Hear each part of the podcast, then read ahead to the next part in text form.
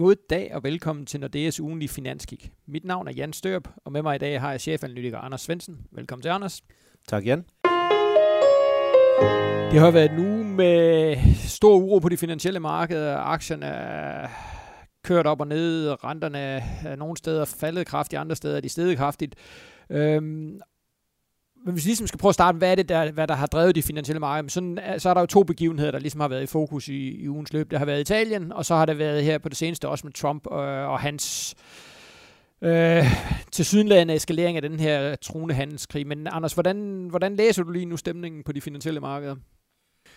Ja, jeg vil sige, det ser ud som om, der stadigvæk er, er noget usikkerhed, og det kan jeg da også godt forstå, fordi at, det, det er ikke øh, det letteste ligesom at, at, at greje, hvordan de her ting kommer til at, at udvikle sig. Hvis vi bare starter med, med Italien, så gik det jo fra, at, at der var en kæmpe, kæmpe frygt først for, for de her øh, to partier og den koalitionsregering, de skulle, øh, de skulle danne.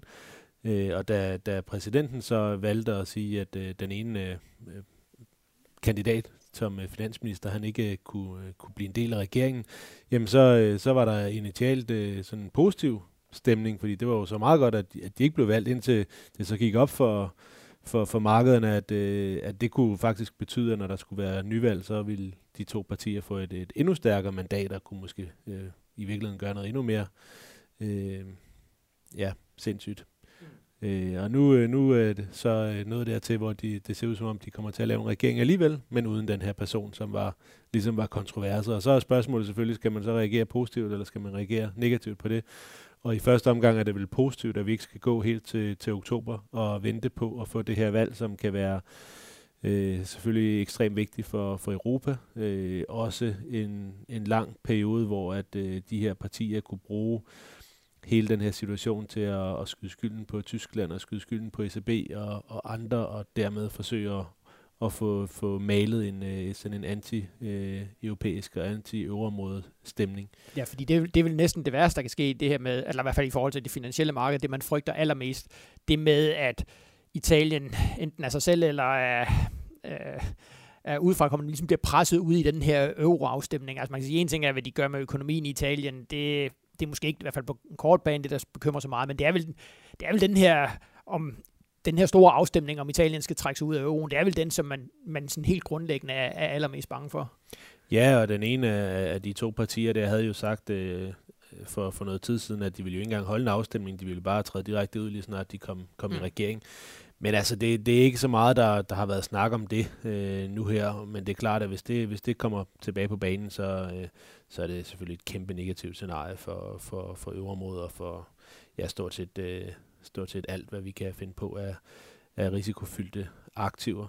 Jeg vil også, også sige, at øh, de italienske regeringer, de holder jo sædvanligvis ikke lang tid. Jeg tror, det er, det er ikke meget mere end et år i, i gennemsnit, så, så selvom der nu kommer en, øh, en regering her, jamen, så, så er det jo kun et spørgsmål om tid, før der kommer, kommer valg igen, og, og det er da en kæmpe, en kæmpe risikofaktor, og det er også derfor, vi ikke ser mere lettelse på markederne, øh, end vi gør, fordi det er jo så stadigvæk for det første en, en regering, som ja, som vi ikke helt præcis ved, hvor, hvor vi har, og, og stadigvæk også en stemning, som, som tror med at vende sig til at blive mere euronegativ. Ja, og det, lige præcis den der neg- euronegativ stemning, der måske er nyt i forhold til, til, til de tidligere regeringer i Italien, som, som du selv siger, også har været sådan øh, ikke helt så stabile, som vi er vant til i, i, i Nordeuropa, men det er jo lige præcis den her stigende euroskepsis, som, som jo virkelig, øh, som virkelig presser markedet, og vi kunne jo også se altså i, i løbet af ugen, jamen det hop, vi så for eksempel i de korte italienske renter, altså vi har jo ikke set et tilsvarende hop på så kort tid siden, jeg tror man skal helt tilbage til starten af 90'erne, så det var jo virkelig, det var virkelig markant reaktion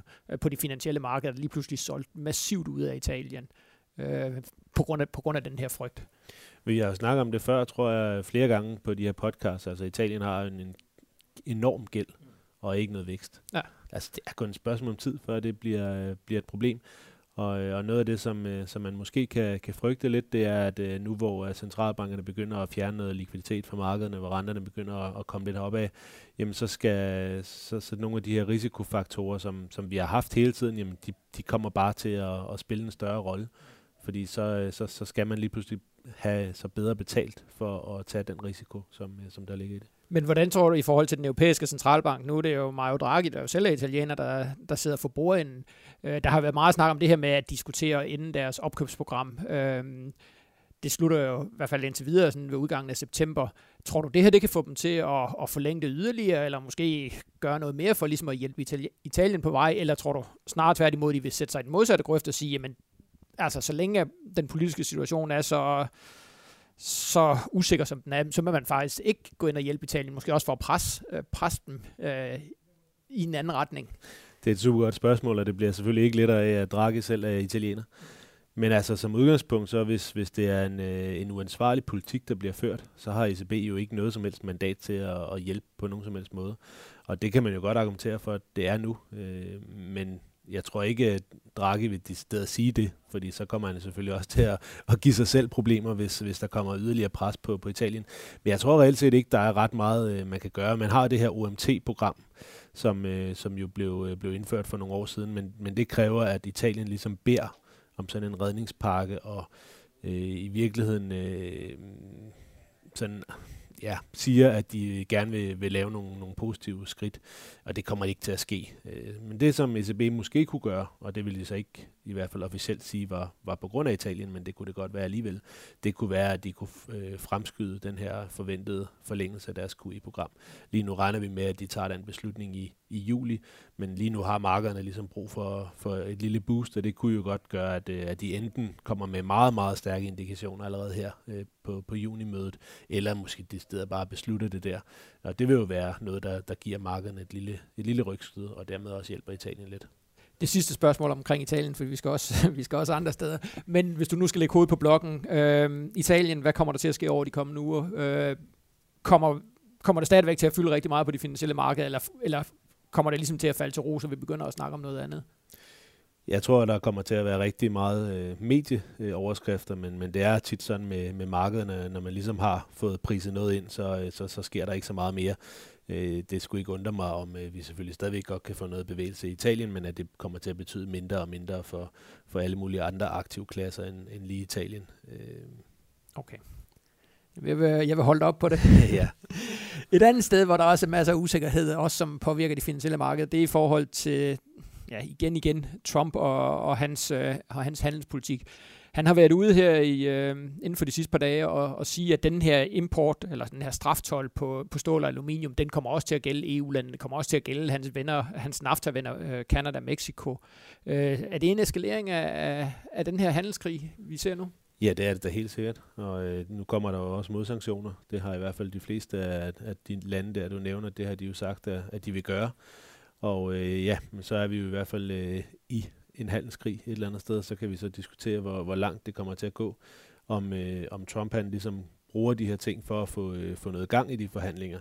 Det kan godt være, at han er træt af, at det går for langsomt i NAFTA-forhandlingerne, og specielt jo, hvor der er midtvejsvalg i, i USA, og han ved, at hvis han skal have noget igennem kongressen, jamen, så skal det være før, fordi han risikerer, at, og, eller republikanerne risikerer at tabe flertallet til midtvejsvalget, og det skal nok ikke være helt op til, til, til midtvejsvalget, så han vil nok meget gerne have noget til at ske, og hvis han er lidt, øh, lidt træt af, af tempoet, så kan det her jo være, være forhandlingstaktik. Men, øh, men det er en farlig taktik, synes jeg.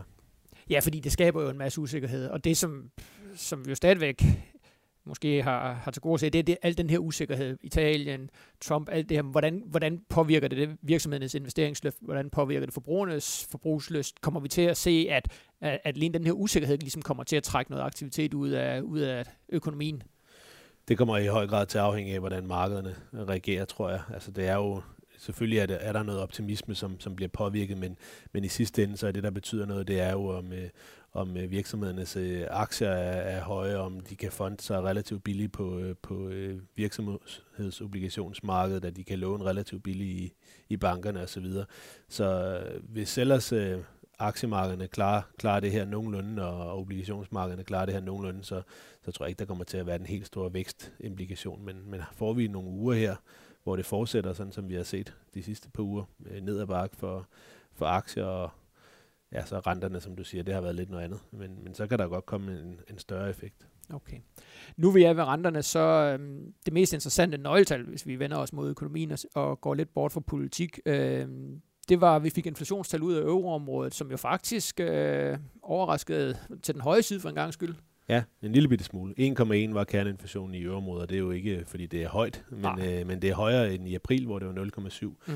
Og de 0,7 var, var faretroende lavt, og hvis det ligesom havde var blevet gentaget i, i maj, så havde det været øh, så havde det været tegn på, at der var et eller andet mere galt, mm. end, øh, end vi allerede godt vidste. Og, øh, og derfor var det selvfølgelig en, en stor øh, beroligende beroligelse for, for ECB at se, at den her kerneinflation kom, kom op igen, og det ligesom var apriltallet, der var, der var skævt, og mm. det er jo mm. det her med påsken, der, der flytter sig fra, fra april til år, til, til, eller fra marts til april, fra det ene år til det andet år. Øh, så det, det ændrer ikke vores konklusioner. Kerneinflationen er lav, men den kommer til at stige øh, lige så stille og roligt herfra.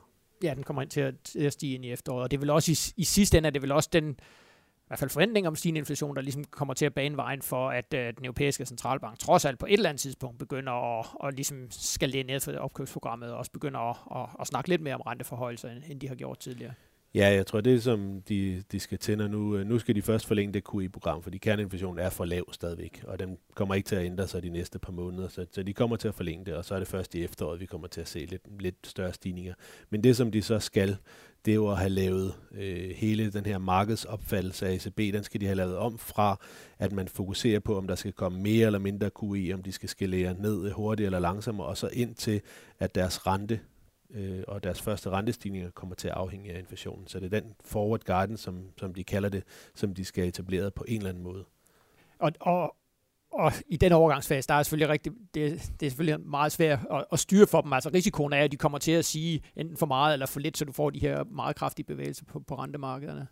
Helt sikkert, og det er så også øh, selvfølgelig en, en usikkerhedsfaktor, når tingene sker, som de gør nu, hvor olieprisen stiger, og i virkeligheden trækker den samlede inflation op. Vi fik jo faktisk den samlede inflation op på ECB's målsætning. 1,9, det er, det er tæt på, øh, på ECB's målsætning, som er 2% eller derunder.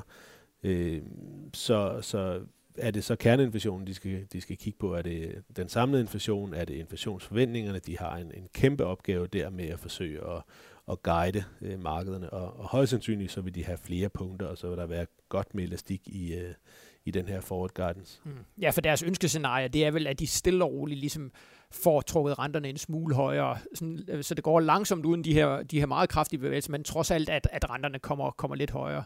Fordi vi kan også se for eksempel, altså, vi har en 10-årig dansk statsrente, jamen her, mens der har været alt det her uro omkring Italien, altså vi nåede ned omkring 0,30 procent, det var det laveste niveau, øh, vi har haft i rigtig, rigtig lang tid. Nu er de så steget en smule op til, til 0,40, men, men altså, de, de skal vel et eller andet sted højere, øh, både de korte og de lange renter.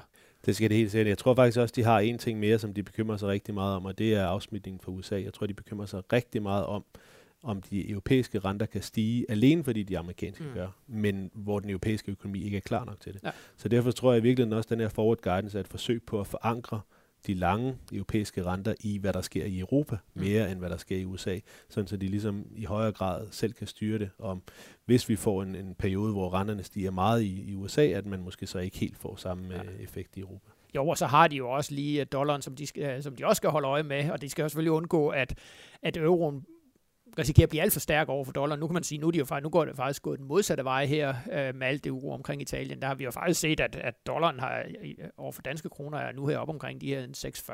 Der har vi jo ikke set den op et, et stykke tid. Så man kan sige, at et eller andet sted er de jo blevet hjulpet her på det seneste, i hvert fald af uroen i Italien. Helt sikkert, vi var i 6 for øh, i midten af april. Ja.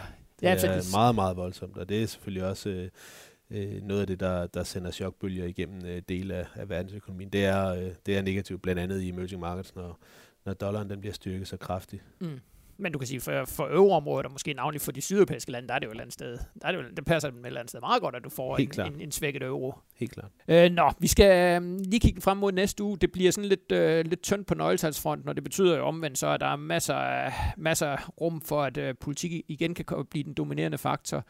Øh, der er lige et par enkelte øh, interessante punkter i næste uge. Amerikansk ISM-tal for servicesektoren tirsdag hvad tror du, vi skal, vi skal forvente os? Det vil fortsætte med at være højt, tror jeg. Det kan godt være, at det, det kommer en lille smule lavere stadigvæk, men, øh, men det er meget, meget høje niveauer, og det indikerer jo, at der er, der er stadigvæk rigtig godt gang i, øh, i den amerikanske økonomi. Mm. Altså vi snakker meget om, at momentum måske er begyndt at aftage en lille smule, men det er fra meget, meget, meget høje vækstniveauer. Okay, så, så det vil bare bekræfte billedet af, at amerikansk økonomi fortsat er en rigtig god forfatning. Det sidste punkt, øh, og det ved jeg, det er noget, du har beskæftiget dig meget med, også tidligere. Tyrkiet, de har rentemøde torsdag, der, er jo, der har været stor opmærksomhed omkring øh, den, Tyrkiet og den tyrkiske lige her på det sidste. Ja, og det er jo normalt ikke noget, vi snakker så meget om i, i podcasten her, men det har jo nærmest været symptomet på hele den her emerging markets krise, som vi har haft de sidste par, par måneder. Faktisk i, siden øh, dollaren startede sådan for alvor med at blive, blive styrket. Og en af grundene til, at Tyrkiet har, har været særlig udsat, har jo været, at øh, centralbankens uafhængighed har været sat, øh, at der har været sat spørgsmålstegn ved den, fordi præsidenten øh, ikke synes, at man skal sætte renten op. Og øh, nu har de så endelig fået lov, at de har, har hævet først med, med 75 basepunkter, så med 300 basepunkter, og nu har de endda lavet hele deres øh, pengepolitiske setup om. Øhm, og så kommer der så et rentemøde næste uge, og der bliver det simpelthen make or break, om de hæver renten igen. Hvis de gør det, så kommer de til at, at ligesom cementere den her nye position med, at de har fået den fleksibilitet, i hvert fald som minimum, hvis ikke direkte uafhængighed. Så i hvert fald fleksibilitet til at støtte lieren og, og få inflationen bragt ned. Og hvis de ikke gør noget, jamen, så, vil, så vil markederne igen lugte blod. Okay. Hvordan har tyrkisk økonomi det bare helt kort her til sidst? Er det grundlæggende, har, har økonomien det godt, eller, eller er de også presset? Økonomien har det, har det sådan set fint. De har to udfordringer. Det ene er, at inflationen er alt for høj, mm. fordi centralbanken ikke øh, har gjort det, den skulle, fordi den ikke har fået lov. Øh, og to, at de har for meget dollargæld. Og det okay. er faktisk især virksomhederne, som har, har dollargæld, og det er jo også derfor, at øh, de så bliver ramt, når dollaren bliver styrket, for så, så stiger gælden for, for de virksomheder. Det var ordene fra vores side den omgang. Tak fordi I lyttede med, og det håber vi også, I gør i næste uge, hvor vi kommer med en ny øh, omgang af vores ugenlige finanskig. Tak for nu. thank you